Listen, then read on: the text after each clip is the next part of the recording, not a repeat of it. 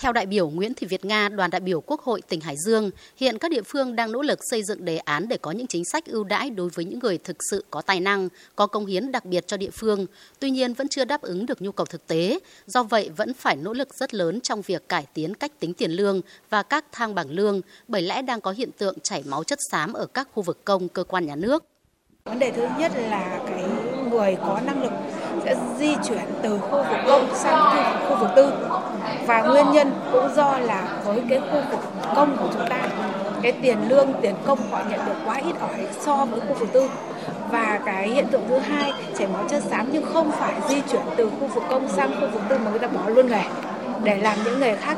đỡ vất vả hơn và cái phần thu nhập nó cao hơn. Thì cả hai cái hiện tượng này cũng đều rất đáng suy nghĩ, cho nên tôi nghĩ rằng cái việc chúng ta cải cách tiền lương cũng là mấu chốt vấn đề để chúng ta giữ chân và thu hút nhân tài vào khu vực công.